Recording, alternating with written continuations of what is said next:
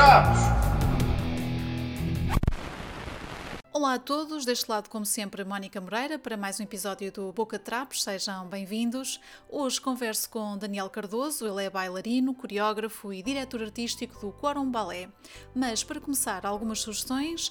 De 6 a 9 de abril temos na Boutique da Cultura em Lisboa O Parto da Humanidade, de Telmo Ramalho. Este é um espetáculo cómico de teatro físico para todas as idades, onde, com poucas palavras, se conta a história da humanidade desde o início dos tempos.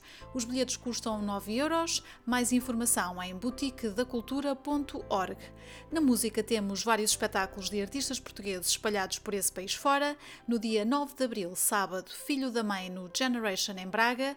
Clube Macumba no Cineteatro António Lamoso em Santa Maria da Feira, Cassete Pirata no Favo das Artes Casa da Cultura em Mondinho de Basto e também os Fogo Fogo na Casa Independente em Lisboa.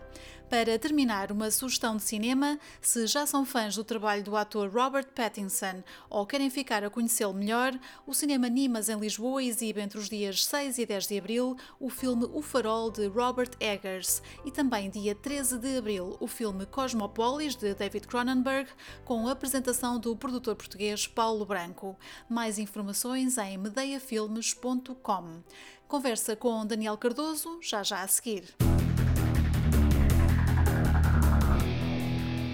Olá Daniel, bem-vindo ao Boca Trapos. Olá, boa tarde. Como estás nesta altura em que está tudo a recomeçar depois da, da pandemia, já a ter acalmado um pouco? Nós estamos bem, estamos a. Nós, na realidade, vamos nunca parar, na realidade. Tivemos um abrandar, mas não parámos mesmo. Sim. Um, mas as coisas estão, estão a correr melhor, estão a retomar também a nível internacional. Uhum. Estamos a, com mais projetos lá fora também. Estamos a conseguir remarcar al- algumas produções que tinham sido adiadas ou desmarcadas durante a pandemia.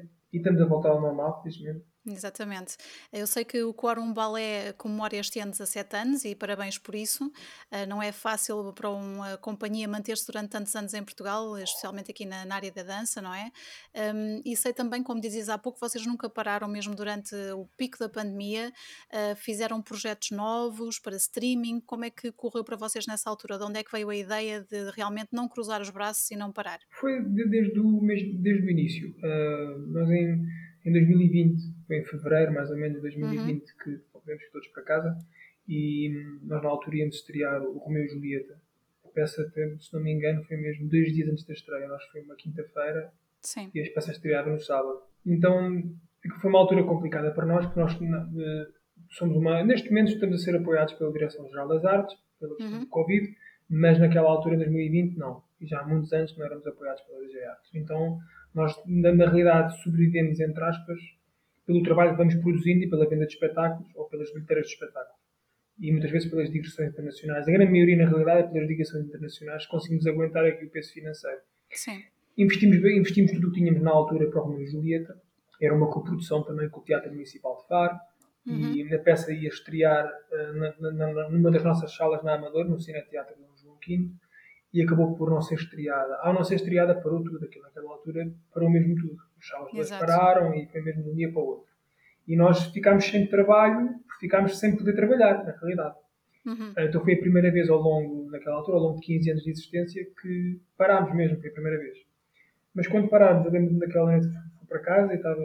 E os bailarinos ficámos todos assim em choque, como é que, como é que não tínhamos, nós não tínhamos sequer. Nós, o retorno financeiro que vinha do investimento que fizemos do Romeu e Julieta viria nas próximas semanas com os espetáculos que iriam ser apresentados Exatamente. tanto bilheteiras como cachês, não é? E, e acordos de coprodução e tudo isso. Como não aconteceu, o dinheiro não veio, não veio nada. Então eu fiquei, a minha preocupação aqui é como é que eu ia continuar, os bailarinos, eh, garantir que eles tivessem continuidade de trabalho. Uhum.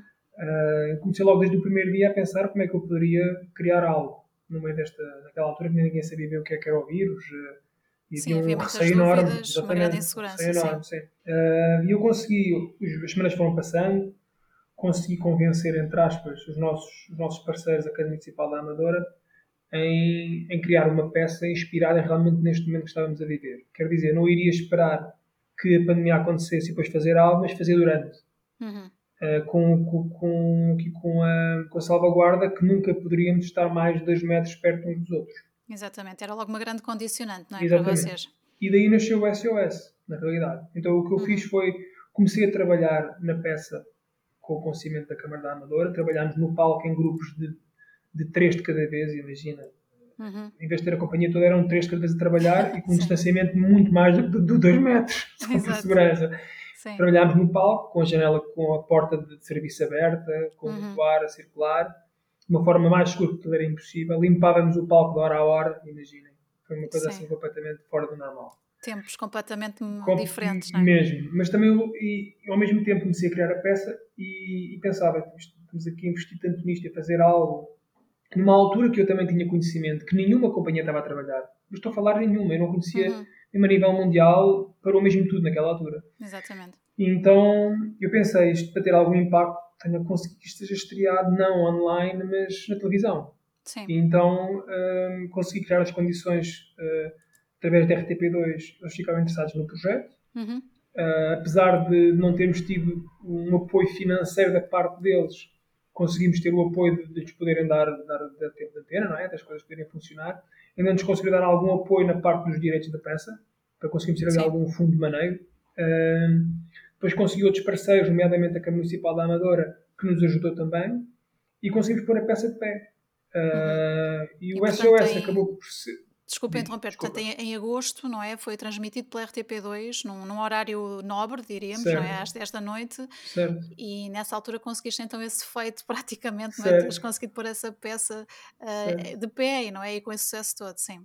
O que foi, mas a peça foi, foi criada muito antes disso. Nós começámos uhum. a trabalhar nisto, começámos, eu, no estúdio foi só a partir de abril.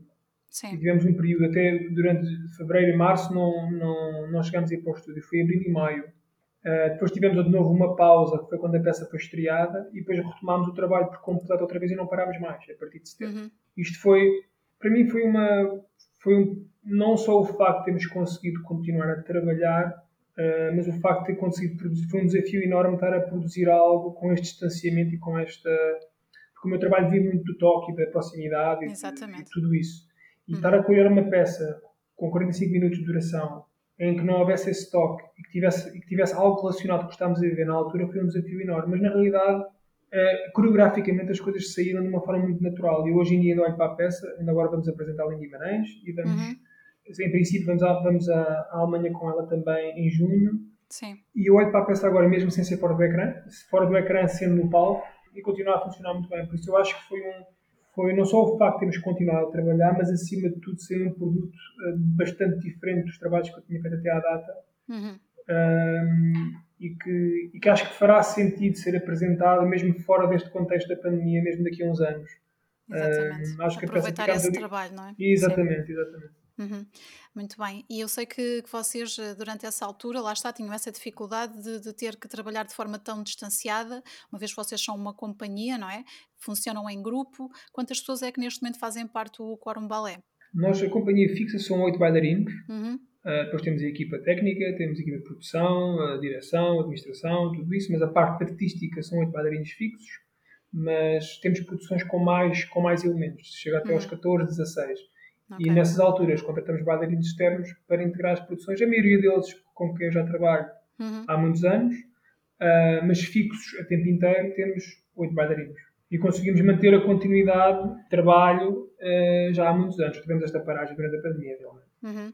E, e, depois deste trabalho que vocês fizeram em 2020, bastante suado, como dizias há pouco, não é? do esforço todo que foi feito para manter a atividade uh, e manter a coesão também do, do, vosso grupo, durante o ano de 2021 vocês continuaram também a apostar em algumas produções que, que, foram apresentadas online, não é? Porque eu sei que vocês foram convidados para um projeto que é da Câmara, de, aliás, da Área Metropolitana de Lisboa, que é o Mural 18, onde também foram feitos alguns espetáculos em streaming. Certo, o, uh, em 2020 continuámos depois de setembro até dezembro. Uhum. Fizemos ainda, uh, quase que voltámos ao, ao normal uh, relativo. Sim.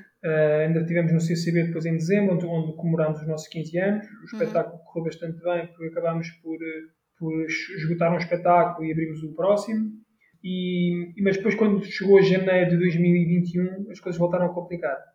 Então, e nessa altura, tivemos a sorte de ter da Câmara nos ter proposto este desafio do Mural 18, uhum. porque acabou por mais uma vez nos dar continuidade. Então, quer dizer, nós acabamos por apresentar uh, duas produções em streaming que já estavam, que já estavam uh, estreadas, que foi o Romeu e Julieta e a Sagração da Primavera, e depois uh, estreámos mais três produções em estreia.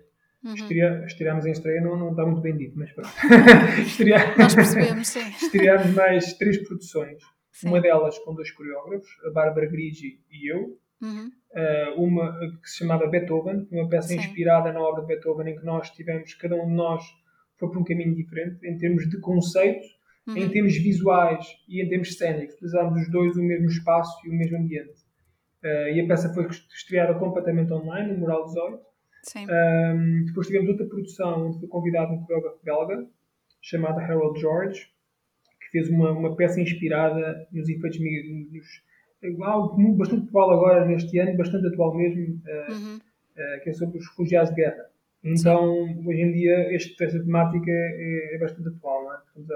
É, é sempre atual, mas agora infelizmente está mais perto de nós. É? Exatamente. É? Sempre cá esteve, mas agora está mais perto. É isso mesmo. Um, e a peça chamava-se Push Pull uhum. e foi estreada também online e depois teve em streaming também durante, durante um tempo.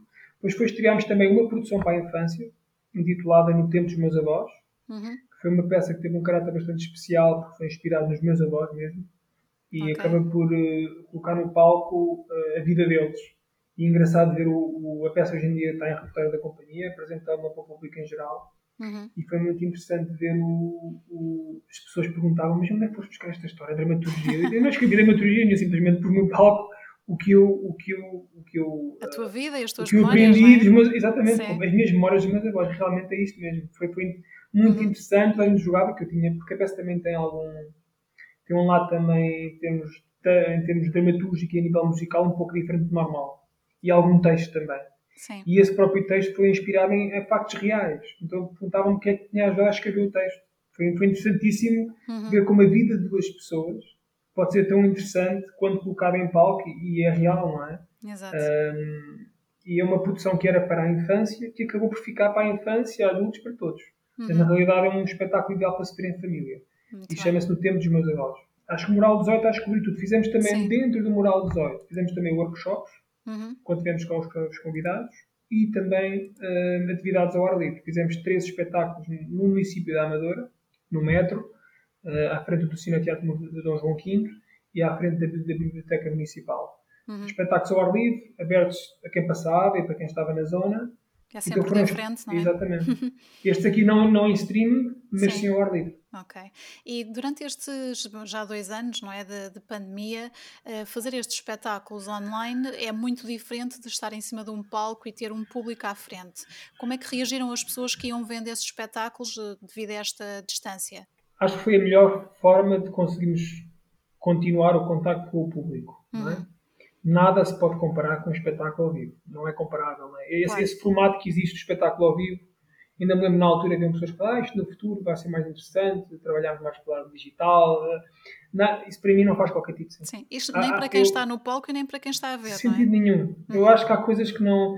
Eu sou a favor de inovar, de seguirmos em frente e criarmos novas, novas e aprendermos e, e utilizarmos a tecnologia para conseguirmos criar mais e ir mais longe. Sim, sim. Mas há um lado que é o lado humano, que não há tecnologia nenhuma para nunca, nunca em lado nenhum. Especialmente quando falamos de dança, não, não, para mim não tem, não tem sequer comparação, não é comparável. Acho que o bom, o lado bom desta, desta pandemia foi conseguirmos talvez sair da nossa zona de conforto, pelo menos falo para mim, sim, sim. um bocadinho da zona de conforto, conseguimos chegar talvez a outro tipo de públicos que nós chegaríamos se não, não tivesse acontecido a pandemia, mas acima uhum. de tudo as consequências são, são, a maior parte são só negativas. Nós perdemos, sim. nós sentimos, agora com esta estreia já voltamos, a sentir uma melhoria muito grande. Já conseguimos esgotar um espetáculo e encher o outro. Mas sentimos uma dificuldade muito maior uh, para conseguirmos uh, que o público venha às salas. As pessoas perderam o hábito. Exatamente, perderam é uma questão hábito, mesmo de hábito. É, é, perderam o hábito, perderam também alguma capacidade financeira, uhum. perderam também o à vontade que tinham de poder estar, estar junto com, com Sim, aquele sentimento de segurança, pessoa, não é? Exatamente. De estar também toda a gente. Então sim. acho que pronto, temos sempre a olhar para o lado positivo, podemos retirar das situações. Claro. Mas isto, isto para coisas. vocês acabou por ser também um retrocesso no sentido em que vocês levaram muito tempo para conseguir ter sempre casa cheia, não é? Nós agora nós só voltámos a ter uma casa cheia na semana passada. Sim, mas eu digo desde o início, não é? Já, a dança já não é uma área muito fácil Ah, em claro que Portugal não, claro e levaram não. muitos anos a conseguir ter Sim, salas sim, cheias com sim, bilhetes sim. pagos, não é? E depois acontece isto tudo e acabam por andar Não, um bocadinho é, para trás, é é? verdade. Não, é verdade. Isso foi. Eu lembro, nós, nós estreámos uma peça em novembro do ano passado. Uhum. O coreógrafo convidado, uh, Lior Tabori, que ele é ex-líder também, uh, que ele criar uma peça para a companhia. Era um programa que tinha dividido entre mim e ele. Uh, e nós tivemos, tivemos 150 pessoas na sala. Pois. Isso Era impensável. Uhum. Uma estreia nos últimos 7, 8 anos, esgota. É? Isso era, era impensável. Isso era mesmo. Finalmente, depois tivemos um espetáculo agora em janeiro, que foi a peça titulada 30 mil vidas, Aristides Casamentos, que é sobre a vida do Aristides, é sobre Uhum. o, o, o feito né, que este homem fez. Sim. Um, e e esse, esse espetáculo encheu também, quase que esgotou, na realidade. E começámos a ver uma melhoria, foi em janeiro deste ano. Depois agora Exatamente. estreia, que estreia, da estreia de há duas semanas atrás, do hashtag Free, uh, esgotámos o segundo espetáculo por completo e o primeiro sobraram 5 ou 6 lugares. Por isso E, e a conseguimos partir de agora, com certeza, irão conseguir esgotar muitos mais, não é? Eu espero que sim. Espero que sim.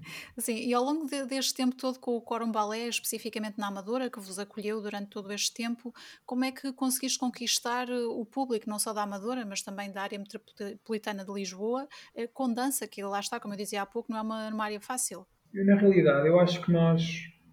Ah, eu tenho, desde, o- desde, desde, desde o início que comecei a companhia, eu tenho focado sempre a minha energia, a minha, a minha, o meu foco é, é, o- é a parte artística, Sim, é o palco, é a criação no estúdio. Isto é, é o meu foco principal.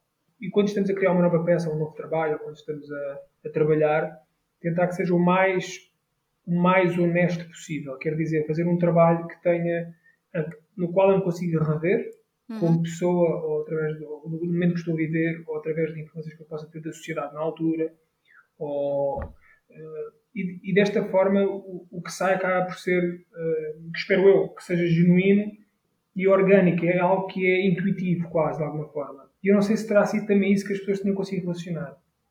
Não, nós não fizemos espetáculos para atrair o público. sim. Eu acho que os espetáculos foram atraindo o público. Uhum. Acho que isto aconteceu. Fizemos algo que foi já por há mais ou menos 10 anos atrás, que eu acho que marcou a diferença. E aí sim, eu aí tive, eh, encontrei uma, uma produção que foi o Correr o Fado, que foi Sim. estreada em 2011, e esta peça sim mudou um bocadinho, mudou um bocadinho.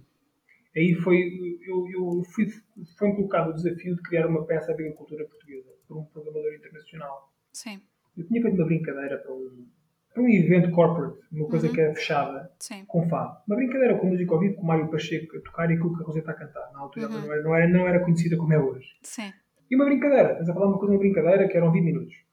E um dia tive cá uns programadores internacionais que queriam programar a companhia fora e mostrei- mostrei-lhes este bocado porque tinha a ver com a cultura portuguesa. Nem pensei que aquilo fosse. Eu, eu gostei do resultado, obviamente, mas não pensei Sim, que claro. fosse. E quando viram aquilo, mas é isto que nós queremos. E queremos uma peça de noite inteira. Uhum. E ao criar essa peça, aí sim nós construímos muito, muito público. Eu aí. Então foi pelo fado que tu os conquistaste, logo de início. ah, não, não foi todos, mas eu acho que eu, conseguimos chegar a um público que se calhar não chegaríamos. Sim, E claro. conseguimos chegar a um patamar a nível internacional de uma forma muito rápida que se Uhum. calhar demoraria muito mais tempo a lá chegar. Não devido, não devido que chegaríamos, eventualmente, mas estávamos, por exemplo, nós a falar de há 7 anos atrás, ou há 6 anos atrás, ou há 7 ou 8 anos atrás, de num ano estávamos em 7 países diferentes. Exato. É, é muito. E achas que foi um daqueles casos em que, mais uma vez, eh, uma companhia ou um artista, ou seja, quem for na área da cultura, tem sucesso lá fora e por isso consegue ter mais atenção cá dentro? Ah, mais ou menos. Mas Esse é um assunto mais assim, mais ou menos. Sim.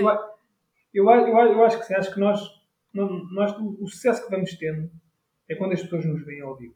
Uhum. Porque na área da dança, no mundo da dança em Portugal, ah, infelizmente temos encontrado sempre portas muito fechadas. Esta é a realidade. Sim. Em zonas do país em que é muito complicado mesmo entrarmos. Não, não consigo bem perceber porquê.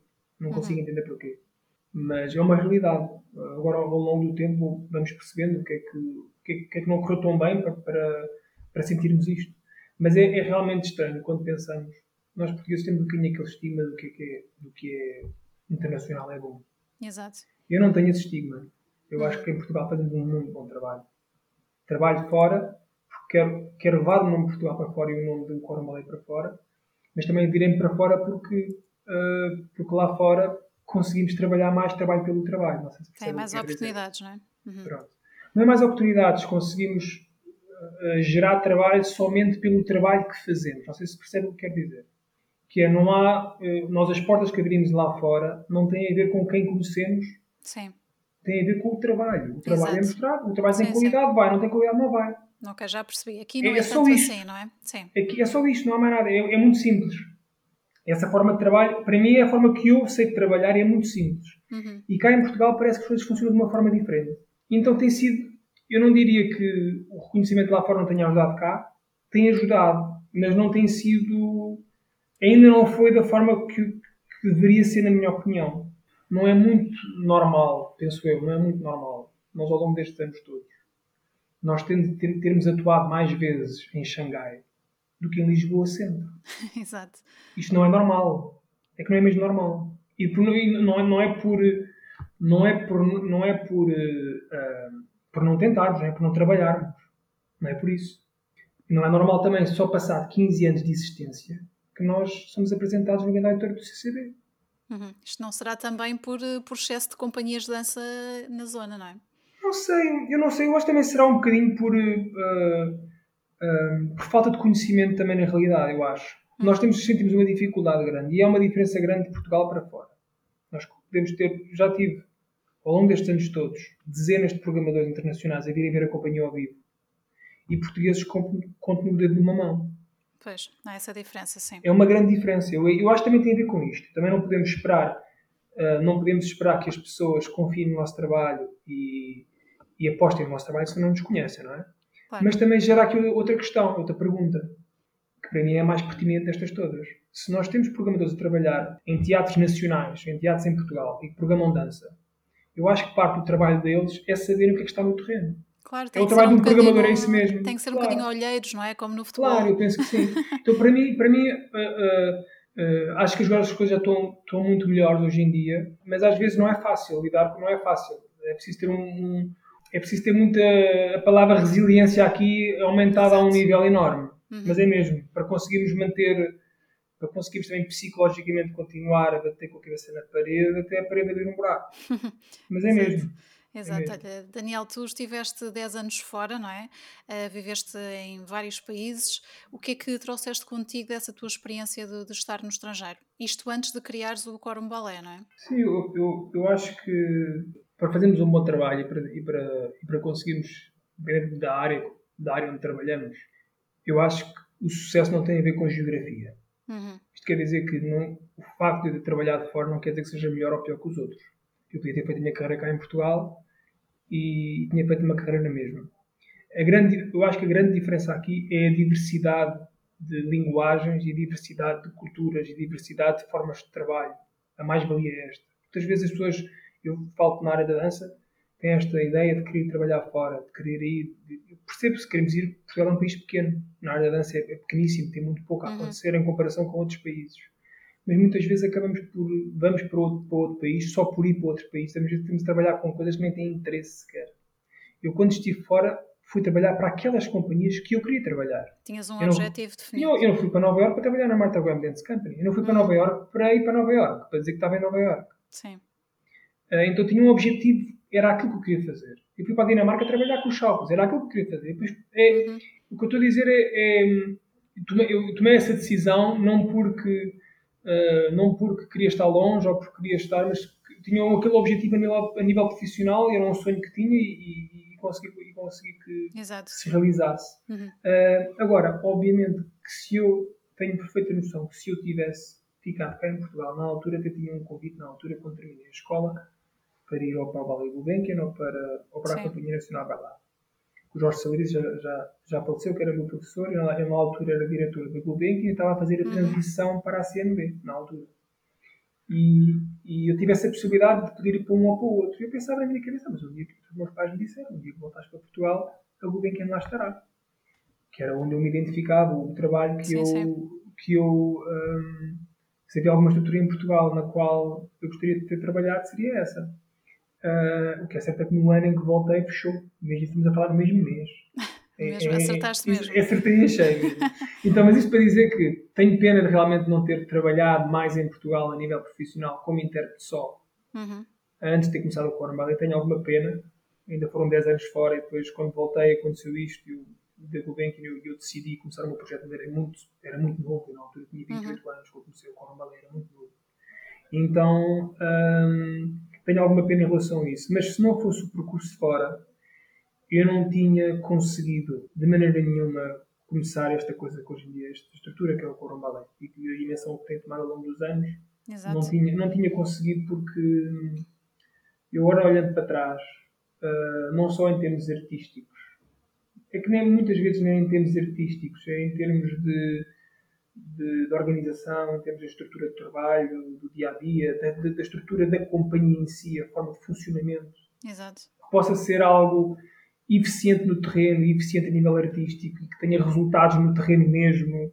Uhum. Uh, houve uma série de coisas que eu quase que inconscientemente aprendi sem perceber que estava a aprender. Não sei se me faço entender. Sim, claro, faz parte, não é? E, sim, e então acho que se não, fosse, se não fosse esse percurso fora, eu não tinha tido, não tinha tido o know-how suficiente para fazer o que, o que acabei por fazer.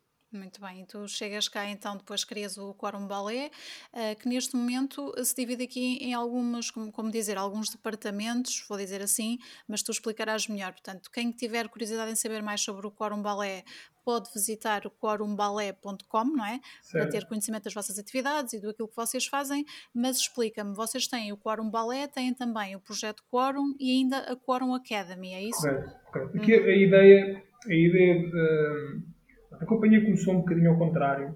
A grande parte das escolas que existem, têm companhias, uhum. começa sempre pela escola.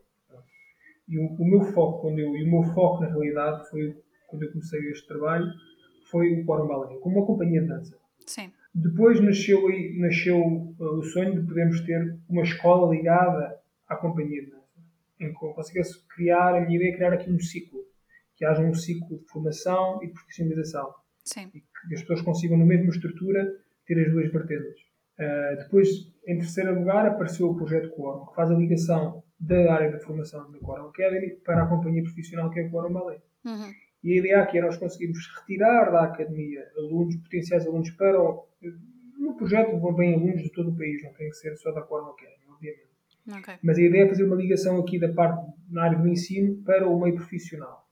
E já estamos a ter, já estamos a ter bastantes resultados, mesmo num curto espaço de tempo. Nós neste momento temos na companhia três bailarinos Sim. que vieram do projeto Quorum mesmo. Uhum. Quer okay. dizer, eu já consigo recorrer aos bailarinos que nós formamos e não tanto aos bailarinos que hum, podem vir de fora ou podem vir de outras, de outras uhum. estruturas. Isto para nós é importante porque eu acredito que para conseguirmos, acho que é uma lacuna que nós temos em Portugal na área da dança. Nós, a dança também em Portugal tem uma história muito curtinha, muito pequenina, não é? Uhum muito curta mesmo. Então, uh, nós para conseguirmos criar história, para conseguirmos criar. Quando falo de história, não falo de mim próprio, falo de, da área da dança em geral, não é? Sim, claro. Acho que é importante criar referências e, e entender este, este ciclo de formação, depois do projeto, depois da companhia, depois criar este ciclo, depois os próprios professores da companhia passam para ser professores da academia, os bailarinos da companhia, alguns deles também são professores da academia, cria-se aqui um ciclo muito saudável e que nós temos conseguido ter bastantes resultados mesmo pessoas que tenham por cá passado, e, e temos alguns casos que vieram da, da academia, passaram para o projeto Quorum, depois passaram para a companhia profissional e depois neste momento já foram para outras paragens, seguiram para outros projetos. Sim, ia-te perguntar se tu exportas bailarinos também, mas é um bocadinho isso, não é? Sim, é, é, nós já temos, uma, nós neste momento temos uma geração, já houve uma geração de bailarinos, foi a primeira, uhum. que estamos a falar para aí de oito bailarinos, que já não estão, só temos uma pessoa dessa geração na companhia, que é a Inês Godinho. Então todos os outros, é? Todos os outros já foram os seus vidas, os seus caminhos. Uhum. Por isso, um, e quando falamos do projeto Cora, também falamos aqui de outra geração. Nós no projeto Cora tivemos já duas gerações até, duas. De um grupo de 10, 12, 12 bailarinos que saíram do projeto. Alguns deles acabaram por estagiar ou fazer pequenos espetáculos na companhia, mas alguns, a maior parte, não integraram. Neste núcleo, só integraram, até hoje, só integraram no total quatro pessoas. Ficaram mesmo contratadas na companhia ao longo dos anos, não é? Um, mas cria-se um ciclo muito saudável, porque mesmo as pessoas que, que, passaram pelo projeto, muitas vezes temos produções maiores, depois de trabalhar, são intérpretes, são bailarinos, professores, alguns também começam a criar, e Sim. muitas vezes corremos a eles para quando precisamos de bailarinos extra, recorremos a estas pessoas com quem já trabalhamos. E ao mesmo tempo também, Uh, alguns deles que já que são criadores já vieram ao projeto criar coreografias também. Já, já passou aqui um, um, um, um, tempo bastante, ainda já longo, não é? O claro, é um ciclo, não é? é o projeto já existe há quase 10 anos também. Exatamente. É, é engraçado ver esta. Uhum. Nós, ano passado, tivemos uma bailarina que é a Esther Gonçalves, começou na nossa academia, passou para o projeto, passou para a companhia, esteve lá quase na companhia uns 4, 5 anos. Agora é freelancer, trabalha com, com diversas estruturas em Portugal na área da dança uhum. e coreografou o projeto Quórum também. Por isso é, é muito saudável esta. Exato. É algo que ainda, é ainda é muito novo, de 15 anos é muito pouco tempo para conseguirmos construir algo realmente com, sólido, mas estamos a construir da forma certa, penso eu. Exatamente. Um, neste caso, tu tens uma série de alunos, não é? Que, que vão passando aí pela tua parte mais de escola, não é? Do Quórum Balé, uh, mas nem todos vão ser bailarinos, não é? Sim, não, nós temos aqui o compromisso com a Câmara Municipal da Amadora, que é termos uhum que é termos uh, duas vertentes.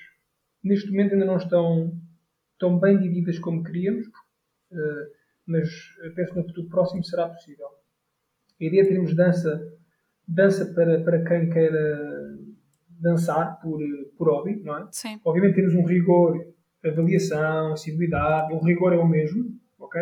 Claro. Mas temos noção que há alunos que não querem ser bailarinos e querem uhum. simplesmente poder, poder aprender, aprender a lidar com o seu corpo, aprender a desenvolverem-se, aprenderem diversas técnicas. Até podem ser adaptadas a outras atividades, não é? Ah, completamente. Mas, Atores é, que é, querem também ter mais sim, expressão. Sim. sim. E, não, e não só isso, a dança traz uma traz uma, uma disciplina e uma forma de estar para quem a uhum. pratica. Numa, numa idade, numa idade uh, uh, em qualquer idade, mas quanto mais cedo começarem melhor. Sim. Depois vai, vai ser aplicada no resto da vida. Exato desde o rigor, desde a, desde a da forma de estar, desde a, o espírito de sacrifício também. Há ali muita coisa, disciplina, há tanta coisa que pode ser aplicada a qualquer profissão. Uhum. E acima de tudo, estamos a criar pessoas que vão ser melhores cidadãos no futuro. Nós, se as pessoas têm alguém que esteja ligado a qualquer área artística, vai ter outro tipo de sensibilidade, vai ter outro tipo de criatividade também que pode ser utilizada em qualquer área. Exatamente. Realmente, se nós pensarmos quem tem realmente sucesso, seja numa área corporate ou numa área artística ou em qualquer tipo de área, o, o, o lado criativo está sempre em jogo. Está sempre em jogo. Claro, tem sempre um a cabeça fica aberta. Exatamente. Por isso a dança eu acho que abre a cabeça, de, abre a cabeça dos miúdos, dos mais jovens, e faz com que eles olhem, olhem para o trabalho, olhem para a sociedade e olhem para tudo de uma forma diferente. Uhum. Uh, passando aqui só muito brevemente pelo, pelo teu percurso, eu sei que começas a dançar uh, depois de uma audição, mais a sério, não é? Depois de uma audição no conservatório, quando eras pequeno, 9, 10 anos, foi isso?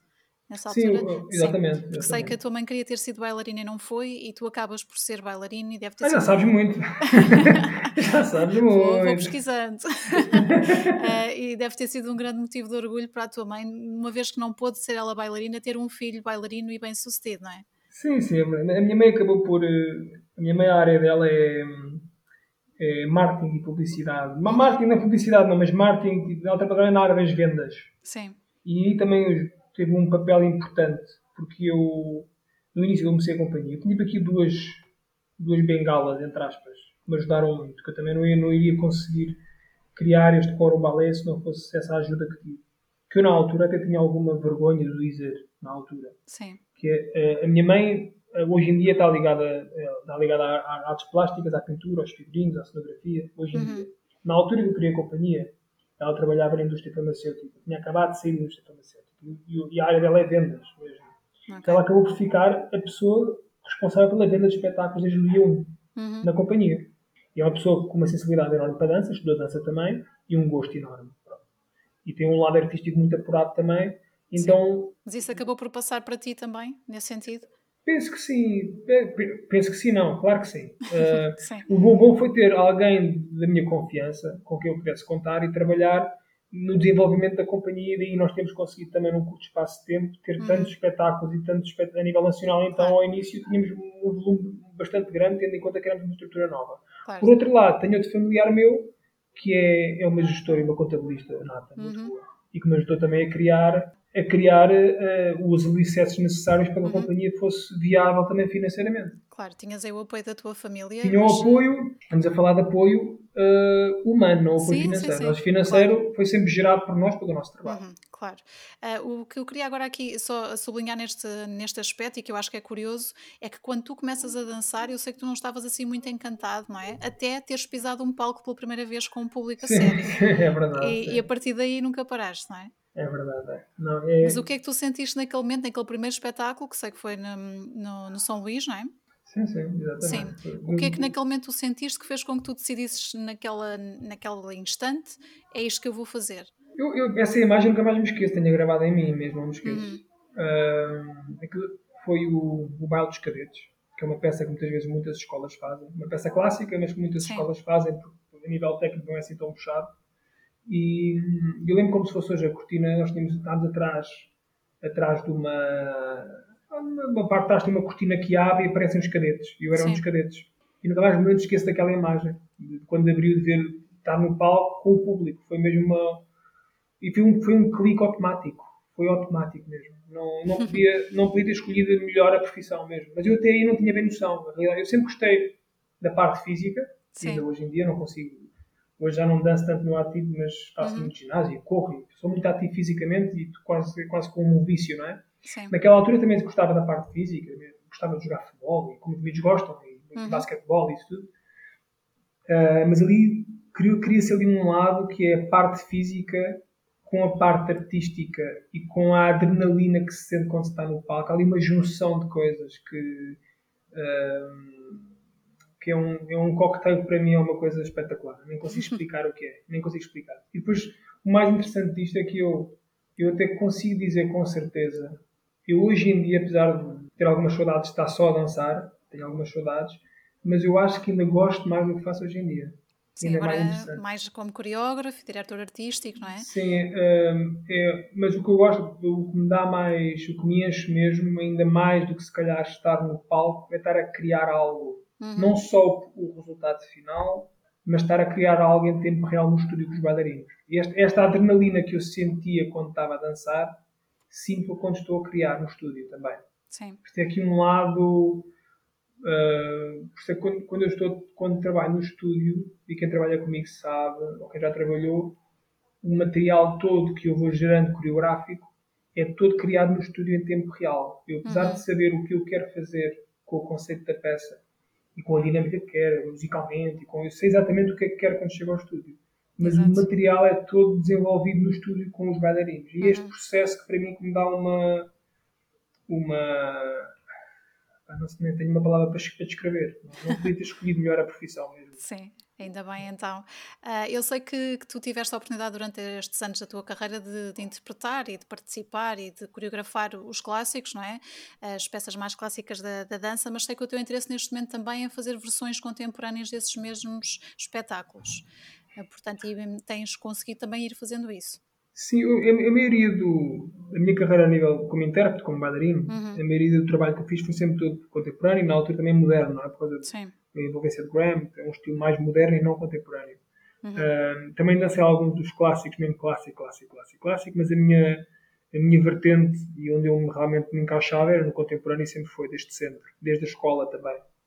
Ah, eu ne- neste momento, ah, neste momento não, há cerca de desde 2012, 2013 mais ou menos, Sim. surgiu a ideia de, de refazer um clássico, de fazer algo. Também surgiu um bocadinho porque nós estávamos a trabalhar a nível internacional com o Correr o Fado e precisávamos de produções que dessem continuidade, produções com. Estamos a falar de salas muito grandes, salas com 2 mil, 3 mil Uhum. pessoas, salas grandes, palcos grandes, que querem produções e companhias grandes. Mas nós temos uma particularidade. Nós conseguimos produzir produções grandes para estas grandes salas, mas somos uma companhia portátil e pequena. Sim. Então, Adapta-se isto também, não é? Exatamente. Mais Então foi, facilmente. exatamente. Então foi aqui um. Eh, Esta, esta, nasceu esta ideia de podermos refazer clássicos, aí sim, por ser algo interessante para mim a nível coreográfico, obviamente, que era um Uhum. desafio tremendo, estar a pegar, por exemplo, num, num Lago dos e fazer algo ligado com a, com, com, com a atualidade e com, e com, e com o dia a dia, com, com o hoje em dia, quero dizer. Ahm, mas acima de tudo também que funcionar na prática, porque essas produções conseguiram abrir outras portas depois a seguir ao Correio do Fado, a nível lá fora. E depois a seguir essa foi o, o- a Sagração da Primavera, por exemplo, Uhum. que a ideia foi, foi recriar também algo que não é uh, algo que não é. Hoje em dia acaba por ser um clássico feito e refeito e refeito por tantos coreógrafos. E, e a ideia aqui foi. Uh, isto nasceu também. Esta segurança de madeira também nasceu de forma diferente. Foi um desafio também colocado por uma sala. Sim. Foi. Eu estava a trabalhar na China já desde 2009, tanto Uhum. com a companhia como a nível pessoal também. E fui convidado para um workshop internacional onde, tive contato com bailarinos tremendos que eu não fazia ideia que tivessem uma capacidade a nível contemporâneo tão Uhum. grande.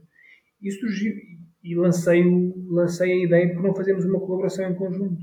E eles, ok, qual é a ideia que tens? E daí surgiu a Sagação da Primavera. A Ok. Sagação da Primavera foi, foi mais um clássico que também conseguiu abrir outro tipo de portas, tanto em Portugal como lá fora. Foi a peça que também nós selecionámos para comemorar os 15 anos Uhum. eh, o ano passado no CCB. Então, esta ideia dos clássicos também acabámos por fazer eh, em 2020 o Romeu e Julieta também, Sim. foi mais um clássico e que tem dado continuidade também ao mercado internacional que nós temos. Esta peça já teve a minha digressão na, na Dinamarca, vai estar agora, eh, vai estar agora em, na Letónia, vai para a Alemanha também e para o ano estamos marcados para termos uma temporada. Vamos ter nove espetáculos em Copenhaga seguidos. Vamos estar durante uma semana apresentar. Isto nunca aconteceu eh, Ok, isso ao é longo muito destes bom. anos todos. Uhum. É não, não só ir fazer um espetáculo só, mas convidá-los para uma semana inteira de espetáculos. Isto é, é muito, muito bom. Olha, Muito algo bem. que nunca fizemos cá em Portugal. É Pois, realidade. lá está. Bem no Então- seguimento daquela conversa de há pouco, sim. Sim, sim, sim. Mas eu, eu penso que com o tempo conseguimos chegar ao- aos sítios certos e a. Eu tenho, tenho- um bocadinho de pena, acho, acho que todos nós todos temos a perder. Quando há coisas que falam mais alto do que o trabalho em si. Uhum. Eu acho que aí todos temos a perder.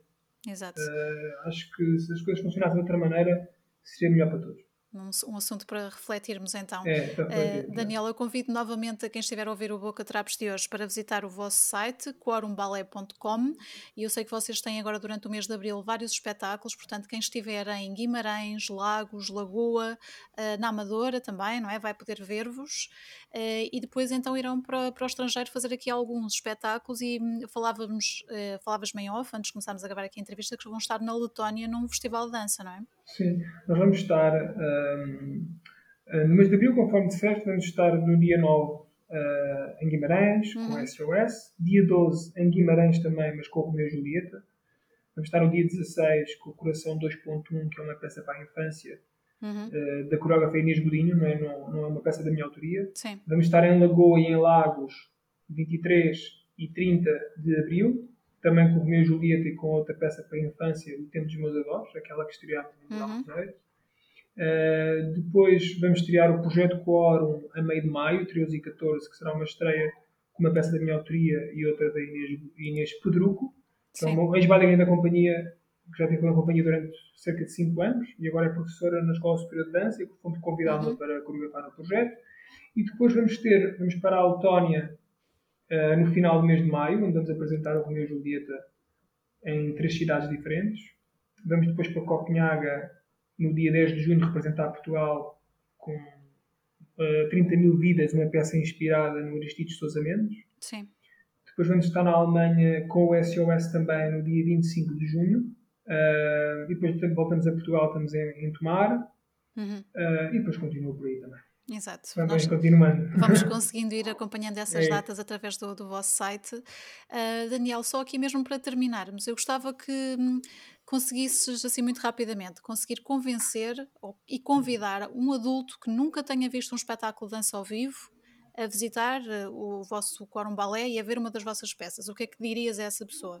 Primeiro, se nunca veio, está a perder uma experiência. Eu, eu acho que a dança traz, ah, traz algo que, na minha opinião, sou um bocado, sou um bocado ah, suspeito porque é a minha área, não é? Mas a Claro. dança traz algo que as outras artes, quando nós conseguimos juntar muitas artes no palco num sítio só. Uhum. Uh, se gosta de música, vai gostar do espetáculo. Se gosta de teatro, vai gostar do espetáculo. Se gosta de dança, obviamente, vai gostar também do espetáculo. Por isso, nós, nós conseguimos, nós conseguimos, numa noite só, num espetáculo só, independentemente de qual é a produção, ter aqui um lado que as outras áreas não têm. Uh, conseguimos ligar a esta questão da música ao movimento, ao corpo. Conseguimos ter um espetáculo, algo que é ligado. uh, nós, o, o corpo é capaz de ser a única área artística, quando falamos de dança, em que o corpo é o nosso instrumento, não é?